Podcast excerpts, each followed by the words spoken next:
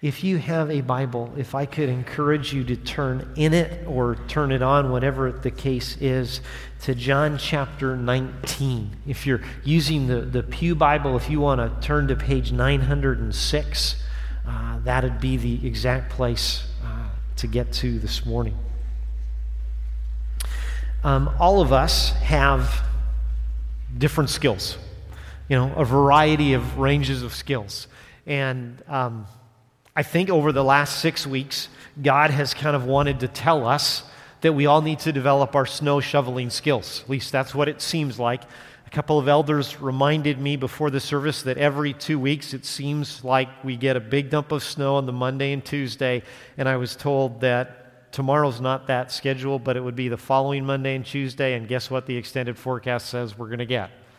More snow. So you're going to develop those skills. Now, me getting up here this morning has nothing to do with me projecting the weather forecast. It has nothing really for me to tell you about my skills of shoveling snow, but it was because of snuffling, snuffling, shoveling snow with Carrie and McKelly on Monday night that another skill popped into my mind. And really, the skill that popped into my mind would be a weak skill for me. And you might want to call this skill the going out on a dinner date skill and my weakness in some of those areas.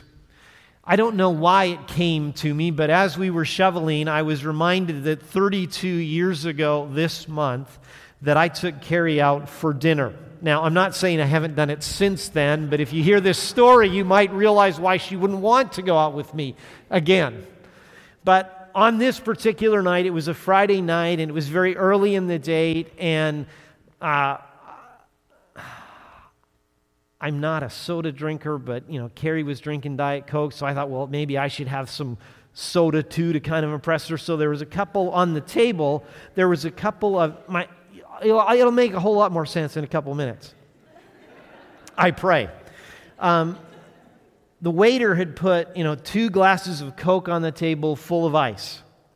Now, at that particular moment, I realized since they put a straw in it that I wasn't close enough to be able to suck on the straw. So I thought, hey, I'll pull my chair in. And to me, the most logical way to pull the chair in was to put the weight on, put my weight on my elbows on the table, and then using my feet to hook it around the chair, scoot myself up, slide the chair in. Now, for a second, or really a fraction of a second, that struck me as a really good idea.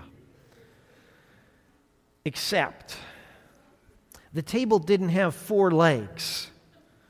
The table had a pedestal in the center, and it wasn't necessarily very stably connected. So when I put my weight on the table with my elbows, the table and the Coke, bo- Coke cups started to tip towards me. At that moment, I realized I had an important decision to make. So I lifted my elbows off the table.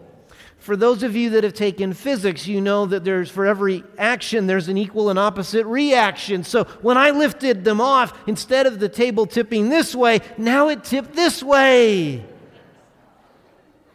So suddenly and very unexpectedly, Carrie received a bath of Coke and ice.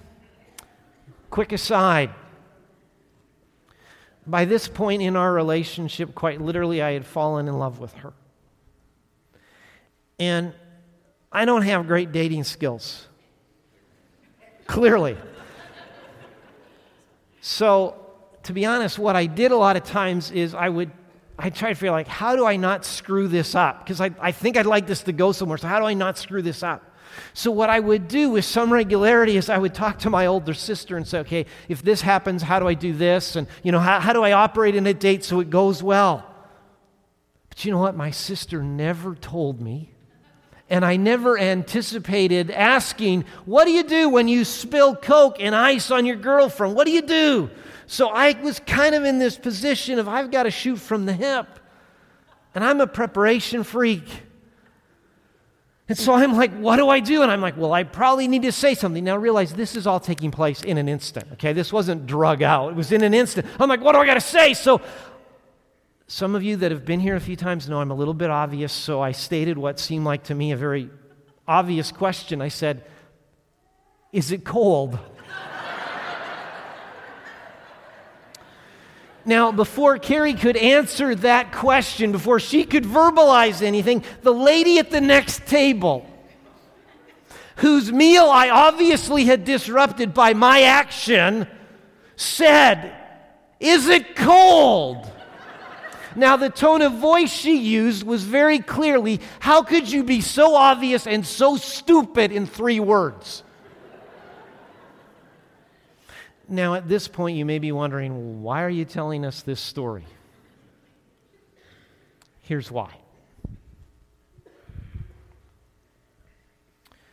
Obvious words can easily be overlooked. Now, sometimes, quite honestly, that's the right thing to do. Just overlook the obvious words. But, as the poster child for Captain Obvious, let me suggest to you do not always overlook the obvious things. Do not always overlook the obvious words. Now, at this point, you also may be wondering hey, I thought we were in this series on Jesus' final words on the cross. And what is the connection between obvious words and Jesus' final words? I mean, that just doesn't seem quite logical. How, how, does this come together? Well, I want you to read with me John chapter 19, verses 28 and 29, and we'll kind of see if we can get to how these connect. So John wrote, inspired by the Spirit of God, after this, Jesus, knowing that all was now finished, said, To fulfill the scripture, I thirst.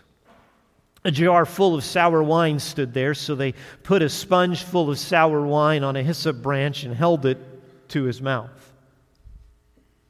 Now, when we talk about these final words of Jesus, Jesus saying these things, we need to remember it really is in the context, the, the kind of the horrificness of, of the cross, that Jesus is experiencing incredible things. And last week we took some time to describe some of the spiritual realities that were involved in the cross of literally God putting our sins on Jesus and of that profound reality, that profound thing of Jesus experiencing being forsaken of God, to where Jesus said those words My God, my God, why have you forsaken me? Okay, now those are very spiritual realities. They're incredibly true, but they're not necessarily in the realm of all physical things. And so, for just a minute, I want to we're going to get, I mean, I hope there's a lot of spiritual realities we're talking about, but I, I just want to zoom in for a second on some of the physical reality of what Jesus was going through on the cross. Now, from the arrest and, and, and really the, the, the trial and, and the preparation for the crucifixion, we kind of get a sense when you read the biblical account that Jesus was going through a lot of things that were not very easy, that were not very simple, that were not very pleasant. You, you could say he was mistreated, and that's probably a, a weak way of saying it. You could say he was abused. We know because of history and we know because of the biblical account that part of the build-up to the crucifixion for Jesus was to be whipped or scourged. There's no really, I'm not trying to make this gross. I'm not trying to, you know, make you want to skip lunch kind of a thing. But the reality is, with the way he would have been scourged, Jesus' back, potentially from actually his shoulders, maybe down almost to his knees, would have been turned into hamburger. And I've read some things lately that would suggest that they also may have rotated him around and there may have done some of that on his chest cavity as well. Basically, what that means, and again, I'm not trying to be gross, but here's the reality Jesus would have experienced a significant blood loss because of what was happening before he ever got to the cross. I am not a medical doctor, and I would not pretend to understand most of what I read this week related to some of the medical things described and the fancy words used to describe what Jesus went through. But the conclusion I could kind of understand. They said basically, the medical experts who looked at, hey, this is what the Bible says Jesus went through, and, and what we can figure out from historical documents about what crucifixion all involved, is that it's a very likely very, very likely that Jesus, like virtually everyone who experienced crucifixion, was probably dehydrated by the time they had hung on the cross. They're hanging there. They hadn't had anything to drink, probably for hours. They would be having that. So there is a sense, folks, in which Jesus saying, I'm thirsty or I thirst is kind of an obvious thing to say. I mean, it's not something to be like, oh, wow, that's new news. You'd kind of expect somebody on the cross who had gone through all of that to be dehydrated, that his mouth and his throat kind of felt like the Sahara Desert and he was thirsty. But then you ask the question hang on a second. If those words are so obvious, why were these such obvious words included in this list of final words of Jesus? I mean, you kind of expect him to say, I'm thirsty. Why did it make the list? Why is it a part of this? Or maybe another way to say it is how could Jesus' obvious words of, I thirst, how could those words help us get a deeper sense of God's love and help us kind of know how to live life? How did those words do anything for us? Well, to try and answer that question, I kind of want to ask you to consider with me sort of two big picture observations about life. Okay? And we'll tie them together in a second. First, big observation as you and I travel down the road of life, okay? Whatever age you are, you and I are going to be shaped by different things. Okay? Some of the things that shape our lives are, are going to be really good things. Some of them are going to be really bad things. Okay, so you and I can be shaped because, hey, we had a coach or a teacher or a parent or somebody that really took an interest in us and invested in us. You know, I, even in saying that, I have flashings of memories in my mind of people that said things to me that really kind of empowered me in a sense. And in some ways, I do what I do for a living because of those words. I was shaped by those things, and that's a good thing. On the other hand, though, there's some terrible things that happen to us, some evil things that happen to us. Maybe we've been abused, or, or maybe there's been a lie that's just basically kind of almost been tattooed on our minds and our hearts and our souls, and it marks us. It's not good. It shaped us. It's a part of life. Okay, so first big picture thing, we get shaped by a lot of things in life. second big picture thing Uh, would really be that God's purpose, God's purpose for His people, okay? People that have turned from sin to God and trust Him, the Lord Jesus is their Savior. God's purpose for the people like that, according to Romans chapter 8, verses 28 and, or 29 and 30, is that God's people become like the Lord Jesus. They become conformed to him. They become like the Lord Jesus in character and in convictions and in conduct.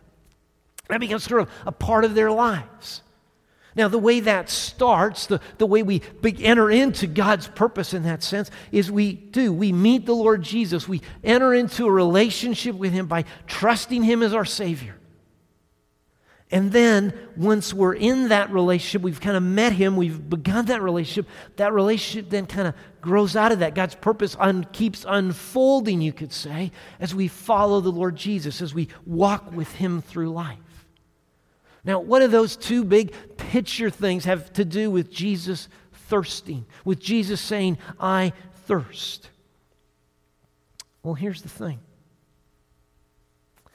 I honestly believe that Jesus' words when he said, I thirst, are really meant to be something to move us to start and then really re spark our desire to walk with Jesus, to kind of go with him through life, to follow him in life so that we'd become more like him. You see, underneath the obvious words of I thirst, Underneath that, I, I do believe there's sort of two shaping truths, two big life shaping truths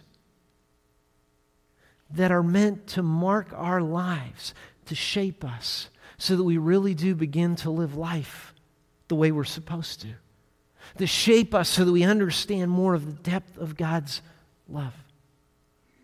So, in the rest of the time we have together this morning, what I want to do basically is just talk about two shaping truths. Two things that really should mark our lives, shape us so we move toward God's purpose. Okay, shaping truth number one. This should be true of us. This is where Jesus, I think, wants us to go to. Is we should delight in God's sovereignty. First truth he wants us to get is really to be shaped by is we delight in the sovereignty of God. And when we use the word sovereignty, that's maybe not a word we use all the time, so let me sort of define it. What we mean by sovereignty is we mean that God is the ultimate or the supreme ruler of everything. Okay? So we're to delight in the fact that God is supreme over all, that He is the ultimate, that He is the one who's in control of everything. Now, you might be thinking, okay, Jesus saying, I thirst, and God being the supreme ruler, how do those go together? That one seems kind of trivial, one seems kind of obvious, and one seems huge. How do they connect? Well, I want you to read with me again from John chapter 19, this time just zooming in just on verse 28. And after this, Jesus, knowing that all was now finished, said, to fulfill Scripture, I thirst. Okay? Want you to just kind of focus in on just those phrase, that phrase, knowing that all was now finished. Now, the idea of those words, sort of what's behind that expression, what that expression means, is that Jesus had done everything God had called them to do. That as Jesus is hanging on the cross, kind of laid in the, the crucifixion process, near the very end of it, he knows I came to do what God sent me to do, and it's pretty much done. We're in the final lap, so to speak. We're, we're about to cross the finish line of why I came. Now, on Time Change Sunday, I don't expect that you all got up extra early it probably felt extra early, but if you had got up extra early this morning and said, Hey, I'm going to read through the entire Gospel of John, if you had done that, you would have actually been at this point when we get to John 19 going, We've got to be close to this being done. You see, in John chapter 2, when Mary and Jesus and some of the disciples were at a wedding, Mary asked Jesus to do something, and Jesus' response was, Woman, it's not the hour. It's not time yet. And then if you go into John chapter 12, and I can't, I should have double checked the reference, it's about verse 34 or so, somewhere in there. A number of Gentiles come to the disciples and say, Hey, we want to meet this Jesus guy. And Jesus says, My hour has now come. And Jesus is saying basically it's go time. Now, that would have been late in the Holy Week. This would have been probably on the Thursday morning. And if you read then in John chapter 13, verse 1, when Jesus is in the upper room, he uses an expression. An expression is used in the editorial comments that it's time for Jesus to finish his duties. Then, when in John chapter 17, verses 1 to 4, when Jesus is praying before he leaves the upper room, again, it's time. In John chapter 18, verse 1, when Jesus is in the Garden of Gethsemane, he basically says to the disciples, Guys, get ready. It's about to happen. And now we're in John chapter 19, verse 28, and Jesus saying, It's basically, it's done. What he's telling us in those words, what all those markers from John 2, John 12, John 13, John 17, John 18, and now John 19, all of those are kind of editorial things to say God's been unfolding his plan and it's on full display. It is happening. The supreme ruler, the one who's over all, is making things go exactly how he wanted them to go. Now, it's really nice in a sense to say, hey, I, I hear that God unfolds his plan, God does what he wants. But what difference does that make to you and me? How, how should that impact my life, or does that make a difference? I want you to consider again a couple of thoughts with me. First thought would be this The crucifixion is arguably the ugliest moment in all of history. The purest and truly the only innocent person to ever walk on earth is brutally killed by people who lied and manipulated and schemed and did all kinds of things so that he'd go to the cross and die. It's not a good moment in our history as humanity. It's our worst. It's the ugliest time ever. Second thought if you and I were there that day, and we were standing there watching the crucifixion take place, like the crowd of people that was there, we might have gone, hey, you know, this Jesus guy, he, he did some moving things. He seemed to inspire people. He seemed to be a good guy. And he said all these things about God. But now he's on the cross. It sure looks like he failed. He's not winning, he's losing. And yet, John is telling us in John chapter 19, verse 28, that's not the case as much as it looked like a failure, in that moment, God's plan was still unfolding. In the ugliest moment of all of life and history, God's plan was unfolding. I want you to listen to a couple of verses in Acts chapter 2 that describe hey, in the midst of this ugliest moment, God does this redemptive thing. Okay, how the early church, in essence, didn't run away from that message, but basically said, That is our message. Our message is in the ugliest moment of life, God does amazing things. God redeems people. God gives us salvation. Acts chapter 2, just a couple of pages over in your Bible. Acts chapter 2, verse 22 and 23. Peter, in front of a huge crowd of people, kind of the spokesman for the disciples, the spokesman for the apostles, says this Men of Israel, hear these words.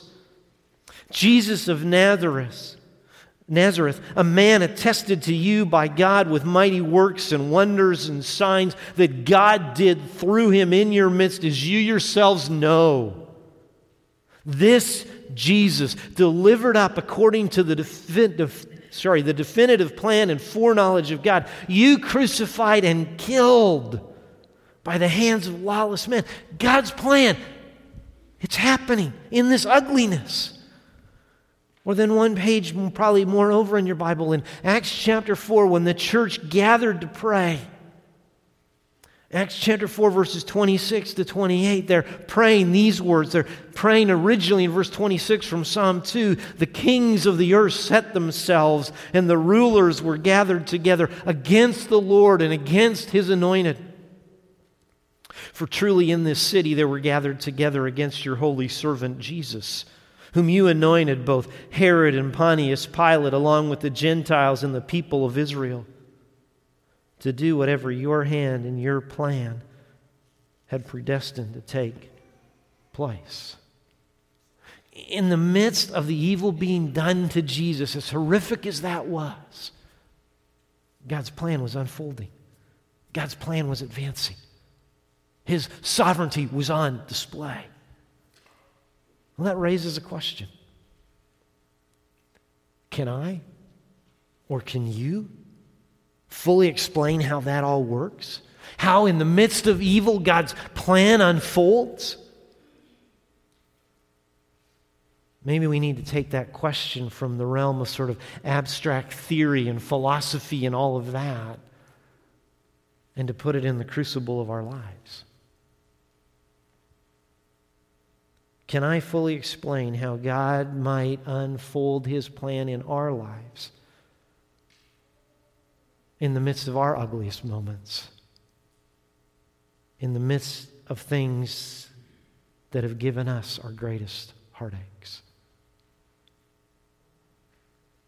This past week, I listened to a podcast that interviewed a lady who had been sexually manipulated by her stepfather while she was in middle school and then was raped by her boyfriend in high school. Pretty ugly stuff. Can I give you a satisfying explanation of why that happened and how that is involved in the unfolding of God's plan? I don't think I can. Those are ugly and horrific moments. But those aren't the only ones that people experience. I certainly don't know everyone's story in the room this morning.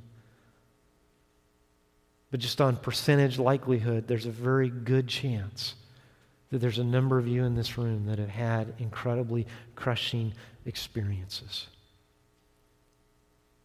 And maybe the question to ask the one hanging on the cross when he says, I thirst, is Jesus, how can I delight in God's sovereignty if that happened in my life? How do I do that?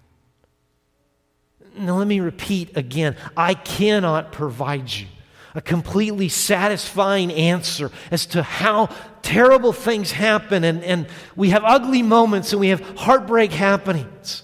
I can't. But I do want to offer you an observation from Jesus' ugliest moments that I think might help us much more than we realize.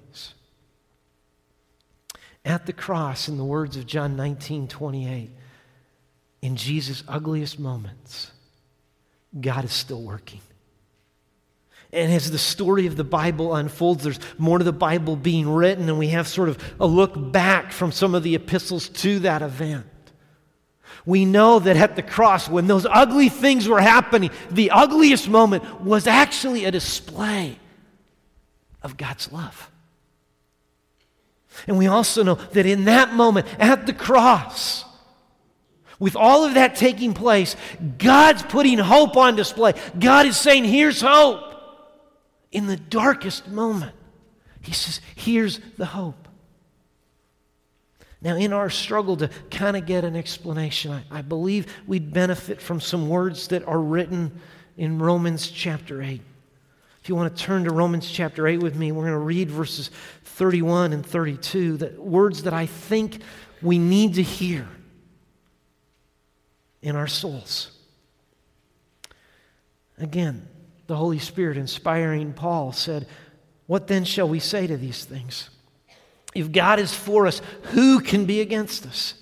He who did not spare his own son, but gave him up for us all, how will he not also with him graciously give us all things? Paul's saying, hey, God's for us. I think that's what he's wanting to communicate. He's saying, God's on our side. And sometimes that's hard for us to get, but notice he ties it to the cross. How do I know God's on my side? Because of the cross of Jesus Christ, because of Jesus' ugliest moment. Now, here comes a, a tension point, a, a rub point, a friction point for us. God being for us. We hear those words. It's, it's not unavoidable. It's very sort of understandable for you and I to think, hey, if God's for me, then that means my life will be, or my life at least should be easy. That everything should kind of flow smoothly from there. If God's on my side, you know, I mean, I can make the mistake. I grew up, the, the park that my parents' house backs onto, we grew up on a park, and I was the littlest kid in the neighborhood. So if I went out there by myself, I'd get beat up, taken advantage of. But if my oldest brother Brian was with me, the biggest kid in the neighborhood, oh, it was pretty smooth. And it's easy for me to think, well, if God's for me, God's bigger than Brian. That should go really smooth, but it doesn't, does it? Look at Romans chapter 8, verse 36, just down a couple of verses tells us as it is written, for our sake. Now realize the Bible quoting the Bible, so quoting from Psalm 44, for our sake, for your sake, excuse me, we are being killed all the day long. We are regarded as sheep to be slaughtered. So, in the context of God being for us, David writing some words in a psalm that then Paul quotes from, that the Holy Spirit moves him to quote from, seems to be saying, guess what? God being for us might mean we might be exposed to the cruelty of ungodly people. we might be exposed to the fallenness of this world. I think that's part of the message of verse 36, folks. Ugly moments and heartbreaking happenings may very well be a part of our life experience. And you say, well, if that's true, why would I want to delight in God's sovereignty? Why would I want that to shape my life? Well, read with me verse 35, 36, and 37. Who shall separate us from the love of Christ? Shall tribulation or distress or persecution or famine or nakedness or danger or sword? As it is written, for our sake, for your sake, we are being killed all the day long. We are regarded as sheep to be slaughtered. No. In all these things, we are more than conquerors through him who loved us. Why delight in God's sovereignty? Why let that shape my life? Because even though ugly stuff can and will happen, in a relationship with the Lord Jesus, in a relationship that is started and continually re sparked, continually re energized by His love for us. In that context, what does it say? We are conquerors through Him. Jesus' love is bigger than anything you and I will ever face. Now, does that mean that life's going to be easy? No, it doesn't. Does that mean that we will always you know, will it be hard for us to embrace some of the things that come into our lives? Yeah, there are going to be times it's going to be hard to embrace some things. But if we are shaped by our delight in His rule, in His will, as we sing, in His kingdom coming, instead of me driving my agenda, if I delight in Him, not me, I receive the incredible blessing of being a conqueror with Christ. Instead of being run over by life, we conquer. In Jesus' obvious words of I thirst, he's telling us God wins. And that reality, that truth, should mark us and shape us and inform our lives so that we see how amazing God's love is for us and how we can get up tomorrow and face life. Shaping truth number two. If you're watching the clock, let me just underline the second shaping truth will be shorter. Shaping truth number two participate in God's plan. we need to participate in what God is doing. We need to join Him in that sense. Look with me again at verse 28 of John 19.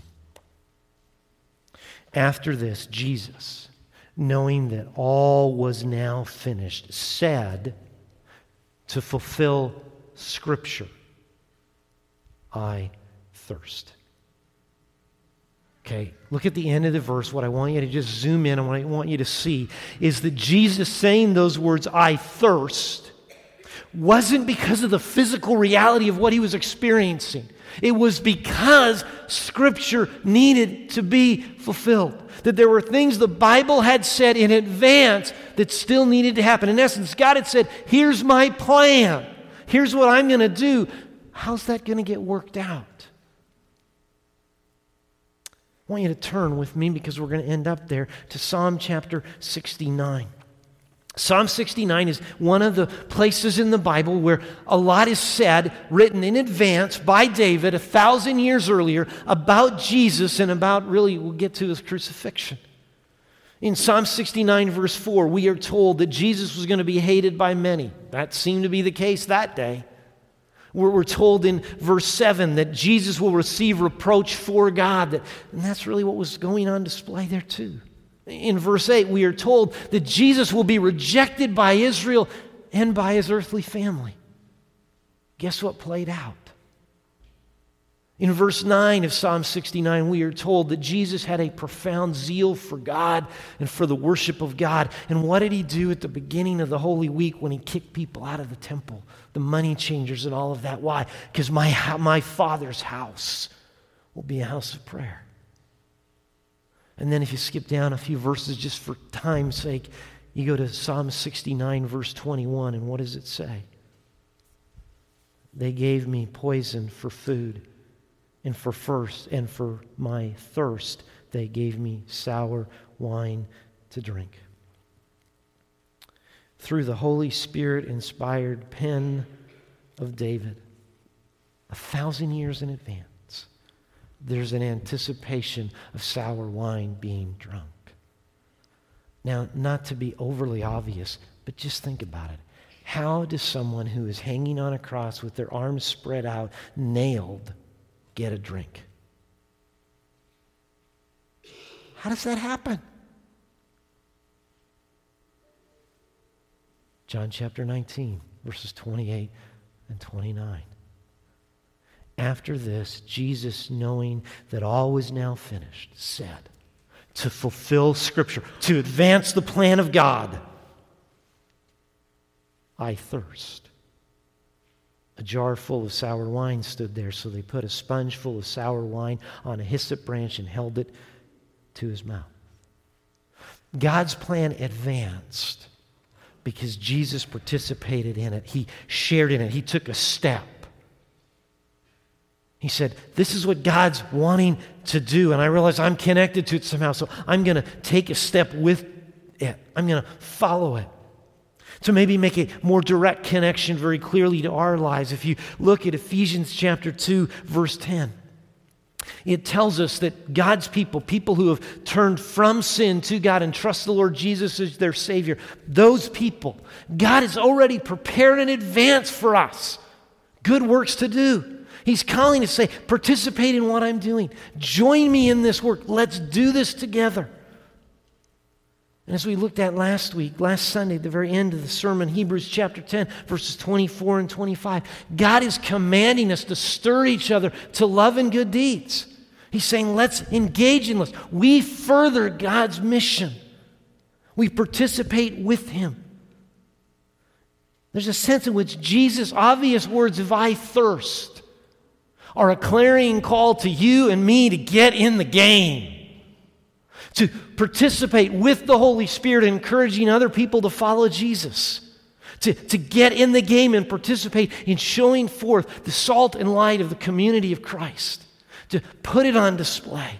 He's calling us to do those things. I thirst. Participate. I've never done this before, but I'm going to make an assumption. I've made assumptions before, but not this assumption, at least not out loud. I'm going to assume that when you come to church, there might be things that you expect to hear. You know, like, I'm going to go to church. What are they going to say? Well, they're probably going to say that God's king, God's the supreme ruler. That's not a surprise thing to hear at church. It's also not a surprise thing to hear at church that, hey, you should join with what God's doing. You should obey. I mean, that's really what obeying is it's joining with God in what He's doing. You kind of expect to hear those things. Kind of like the people hanging around the cross would have expected the people hanging on the cross to say, I thirst. They're pretty obvious things. You anticipate, you know, oh, I'm going to hear that. But here's the thing, folks. If you and I allow God's obvious words to shape our lives, I believe those words can help deepen our grasp of God's love for us. Can help deepen our deepen us being touched deeply by God's love so that our heartaches and our ugly moments, we know that He's there and we know somehow He still works and moves through that. So much so that it will really help us to become conquerors. who can then work with God to advance his plan. I get it, there's a lot of obvious things that get said. But please do not miss the obvious words. Those words are really offering to you and me the incredible gift today of God's love and God's help, God's power, God's drive to how we live life. Do not miss the most obvious thing in the simple words I thirst. Let's pray. Father, I am grateful to you that you shared your word with us. I don't deserve to hear it, none of us do. But you shared it with us. And Lord, it is so easy. We are, in one sense, so incredibly blessed in our culture to have so many copies of the Bible in so many different ways. It's easy for us to just say, oh, well, that's obvious. But I pray today, we are hearing you say those obvious things. And we aren't dismissing them, we aren't running past them. But we are asking you today, Spirit of God, to take those words and to drive them so deep in us that we're shaped by them. That we're shaped by the depth of your love for us. And that the way we approach life isn't just informed by a biblical principle, but we literally are transformed because you are touching us in those deep spots in our souls. Maybe spots we never thought would ever see the light of day. And yet the light of the world can enter into them and redeem them and can turn us through his love into conquerors. Lord, I pray we are shaped by the obvious words so that we can go from this place as conquerors for the glory of God. Lord, thank you for the chance to be here this morning may we hear you speak. And may that mark us. In the very precious and powerful name of Christ, we pray. Amen.